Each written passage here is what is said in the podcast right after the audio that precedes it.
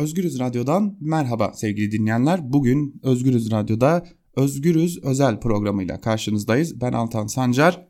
Bugünkü konuğumuz Burak Bilgehan Özpek olacak. Top Ekonomi Üniversitesi Uluslararası İlişkiler bölümünden S-400'leri konuşacağız. Nereden çıktı bu S-400'ler? Türkiye'nin eksen kaymasını konuşacağız. Burak Bilgehan Özpek ile birlikte. Burak Hocam merhabalar. Merhaba. Hoş geldiniz hocam yayına öncelikle. Hoş bulduk sağ olun. Hocam öncelikle şöyle başlayalım. Amiyane tabirle kitabın ortasından bir soruyla başlayalım. Nereden çıktı bu S-400'ler? Ee, kimse bilmiyor açıkçası bunu. Ee, yani S-400 e, meselesi bence e, çok yanlış tartışılıyor Türkiye'de. E, ve bana sorarsanız S-400'leri tartışmak yerine S-400'leri nasıl tartışacağımızı tartışmakla başlamalıyız. E, çünkü şu anda hakim söylem çok güvenlikçi bir söylem. E, ve Türkiye'de biliyorsunuz güvenlik deyince akan sular duruyor. Sanki hiç tartışılmaz bir kavrammış gibi. E, yani herhangi bir iktidar herhangi bir eylemini bu ulusal güvenliğimize uygundur ve elzemdir dediği anda meşrulaştırabiliyor ve kamusal tartışmayı bitirebiliyor. Bu Türkiye'deki demokrasi açısından ve bana sorarsanız rasyonel karar alma süreçleri açısından çok tehlikeli bir şey. E, ve S-400 meselesi de bunun gibi e, bir mesele açıkçası. Çünkü e, insanlara hava savunma sistemine ihtiyacımız var ve bu Türkiye'nin güvenliği için çok mecburi bir şey dediğiniz zaman e, S-400'lerle alakalı ya da hava savunma sistemleriyle alakalı bütün tartışmayı bitiriyorsunuz ve bütün toplumsal aktörleri, siyasal aktörleri sizin aldığınız bu karara destek vermeye çağırıyorsunuz. E, e tabi dediğim gibi yani bu beraberinde bütün kamusal tartışmayı öldürüyor ve sizin sorduğunuz sorunun da cevaplanmadan e, bu sürecin ilerlemesine sebebiyet veriyor. E, S-400 meselesi tabii ki e, bir güvenlik ihtiyacından dolayı ortaya çıkmış olabilir. Fakat bir güvenlik ihtiyacının tek cevabı S-400 müdür? Ya da S-400 almanın bizim ulusal güvenliğimize e, yapabileceği olumsuz katkılar nedir soruları tartışılmadan e, süreç ilerliyor. E, ve S-400 meselesinin dediğim gibi en başta hangi e, tehdit algılamasının sonucu olarak e, ya da hangi ihtiyacın sonucu olarak alındığı konusunda ben sıradan bir vatandaş olarak ya da bir uluslararası ilişkiler hocası olarak henüz aydınlatılmış değilim. Peki hocam S-400'ler e, güvenlik ihtiyacı mı yoksa siyasi bir adım mı?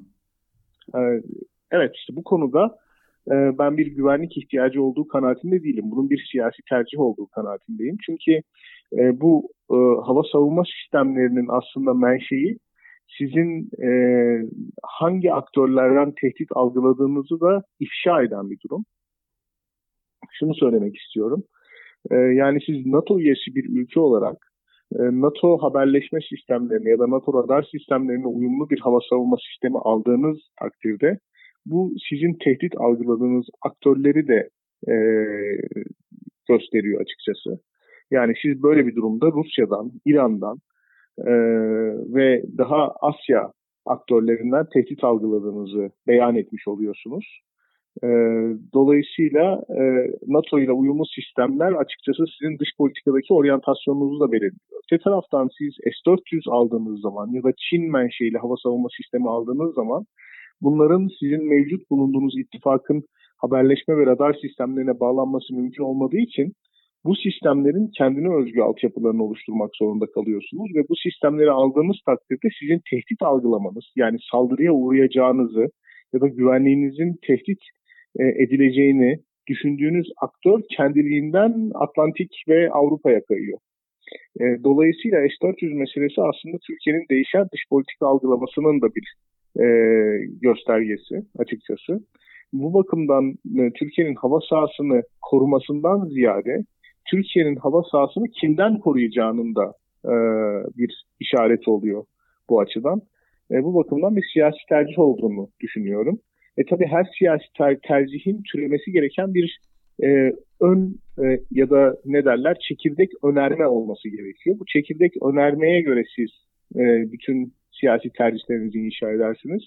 Bu çekirdek önermenin ben e, Türkiye'deki karar alıcılar için e, Avrupa'nın ve Atlantik Paktı'nın, Atlantik üyesi ülkelerin e, Türkiye'nin güvenliğine Avrasya ülkelerinden daha fazla tehdit oluşturduğu şeklinde ortaya çıktığını düşünüyorum.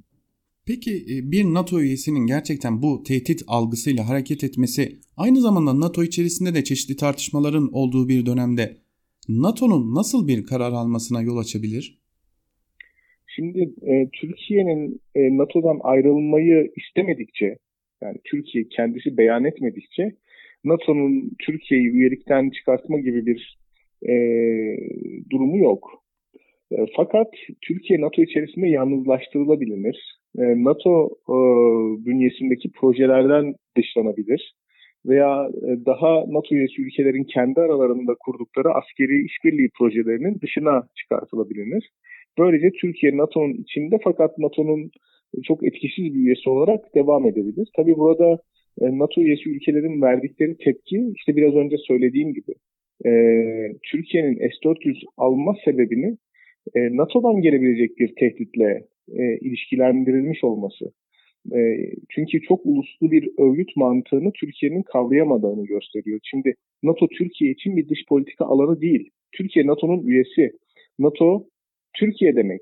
Türkiye'nin veto ettiği herhangi bir kararın NATO tarafından uygulanmaması demek ve Türkiye NATO üyeliğinden çok fazla dış politika ve diplomasi zaferi elde etmiş bir ülke yani. Şu andaki e, birçok mesele Türkiye'nin NATO üyesi olduğu için Türkiye'nin lehine sonuçlanmaktadır. Dolayısıyla eğer Türkiye NATO'yu bir dış politika alanı olarak görüyorsa yani kendi dışında dış politika yapması gereken, ilişki kurması gereken bir örgüt olarak görüyorsa bu zaten çok problemli bir duruma işaret eder ve uzun süre Türkiye'nin de NATO içerisinde kalmaması icap ediyor. E, bu bakımdan e, önümüzdeki dönemde aslında mesele Türkiye'nin S-400 almasından ziyade Türkiye'nin batı güvenlik mimarisi içerisindeki yerinin ne olacağı meselesi. Peki bir dönem tartışıldı sonra bu tartışma kapandı ama bir eksen kayması tartışması Türkiye'de çok uzun süredir gündemde gelip gelip gidiyor. Şimdi gerçekten Türkiye artık o eksen kaymasını yaşamaya başladı mı ve bunun gerçek anlamda iç politikadan kaynaklı ve dış politikadan kaynaklı etkileri neler hocam?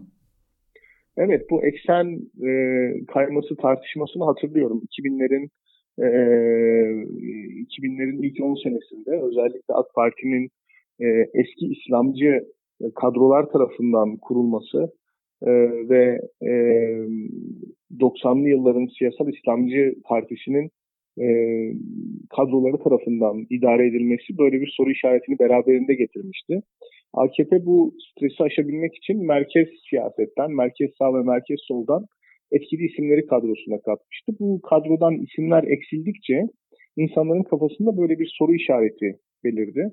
E, halbuki Türkiye bu ilk eksen kayması tartışmasında e, böyle bir durumu yaşamıyordu. Tam tersine e, uluslararası ittifaklar içerisindeki e, yerini e, oldukça sağlamlaştırmıştı. Yani biz eksen kayması tartışmasını Türkiye içerisindeki e, laik muhafazakar ikilemi açısından okuduk. E, laik olmayan ve muhafazakarlığa meyleden bir Türkiye gördüğümüz için bunu da e, Türkiye'nin batıdan uzaklaştırması şeklinde değerlendirenler oldu. Hayır, bu gerçek değildi, doğru değildi. Tam tersine Türkiye muhafazakarlaştıkça, muhafazakar kimliği benimsedikçe aslında Batı ittifakı içerisindeki yerini sağlamlaştırmak istedi.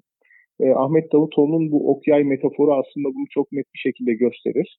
Yani oku ne kadar, yayı ne kadar doğuya çekerseniz ok o derece batıya gider. Yani Türkiye'nin doğudaki aktivizmi e, ve etkinliği Türkiye'nin Batı ittifakı içerisindeki yerini sağlamlaştırır gibi bir argüman vardı.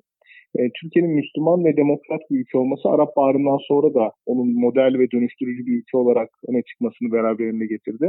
Yani Türkiye'nin kendi içindeki eksen kayması, Türkiye'nin kendi içindeki muhafazakarlığı aslında uluslararası sistem içerisindeki e, rolünü pek tehdit etmiyordu. Fakat şu andaki eksen kayması oldukça gerçek bir durum. Çünkü Türkiye e, gerek askeri anlamda, gerek e, iktisadi anlamda bana sorarsanız, gerek rejim şekli anlamında e, oldukça Batı'nın e, sistemlerinden uzaklaşıyor. E, işte NATO ile arasında meseleler çıkmaya başladı. NATO'yu tehdit olarak algılamaya başladı. E, Avrasya ülkeleriyle iktisadi işbirliğini arttırmanın yollarına bakıyor. Hatta bu ülkelerle iktisadi bağımlılığını arttırmaya bakıyor. Enerji konusunda oldukça bağımlı. Şimdi askeri bağımlılık eklendi buna. E, ve e, Türkiye e, mensubu olduğu Batı güvenlik mimarisiyle kendi ulusal güvenliğinin çakıştığını e, daha doğrusu çatıştığını diyelim e, görüyor. Yani Türkiye'nin ulusal güvenliği Batı güvenlik mimarisinden uzaklaştıkça, Batı ittifakından uzaklaştıkça daha e, rahat sağlanabilir, korunabilir gibi bir anlayış ortaya çıktı. E, dolayısıyla ben hani son dönemde yaşanan eksen kaymasının çok gerçek olduğunu düşünüyorum. E, ve bir önceki tartışmadan da farklı bir e, eksen kayması izliyoruz. Peki e, son olarak şunu sormak istiyorum hocam. Türkiye'ye ne getirecek bu durum? Yani elbette ki Amerika'nın gündeme aldığı yaptırımları dahil ederek yine Doğu Akdeniz'deki gerilimin yine batılı ülkelerle yaşanan Doğu Akdeniz'deki gerilimin bizlere yaptırım olarak yansıması ihtimalini de göz önüne alarak bizlere neler getirecek bu eksen kayması? Ya bu meselenin maliyetleri çok yüksek. Çünkü Türkiye açıkçası 1945'ten sonra bir karar verdi. Batı İttifakı'nın parçası olma kararı bu. Ee, yani bunun için de iyi ya da kötü e, bunlar değerlendirilir ama e, bu doğrultuda ilerledi.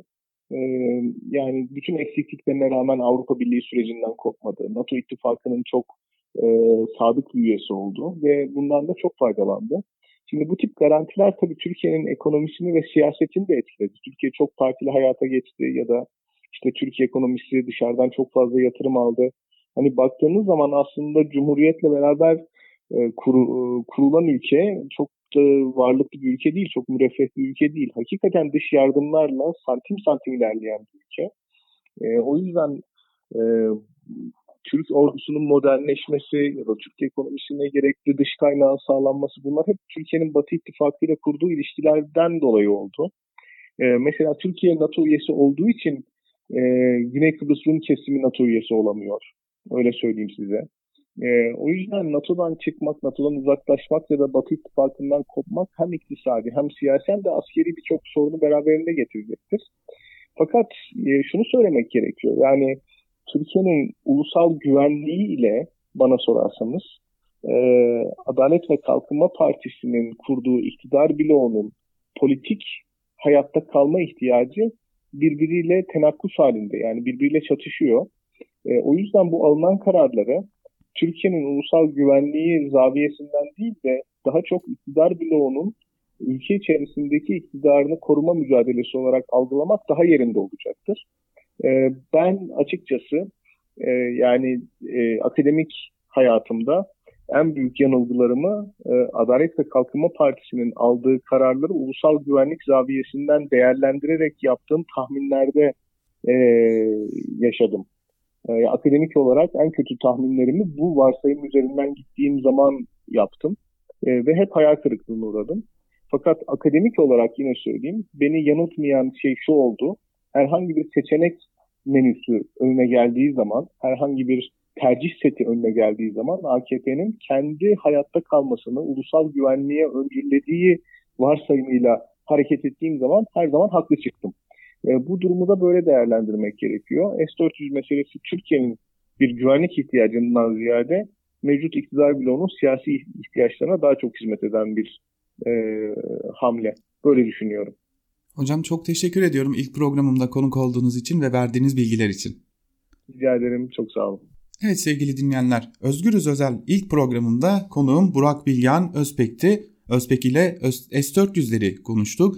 S-400'lerin Türkiye dış politikasına yansımaları neler olacak bunları konuştuk. Türkiye'de bir eksen kayması söz konusu mu şeklinde sorduğumuz soruya Burak Bilgehan Özbek gerçek bir eksen kayması söz konusu olduğunu söyledi. Yine doçent doktor Burak Bilgehan Özbek Türkiye'nin AKP döneminde ulusal güvenlik ile AKP'nin çıkarları noktasındaki karşılaşmanın çatışma haline dönüştüğünü belirtti. Biz Özgürüz Özel programını burada noktalıyoruz. Özgürüz özel programı ile ilerleyen günlerde de gündemin tartışmalı konularını aktarmak üzere sizlerle olmaya devam edeceğiz. Özgürüz Radyo'da kalmaya devam edin.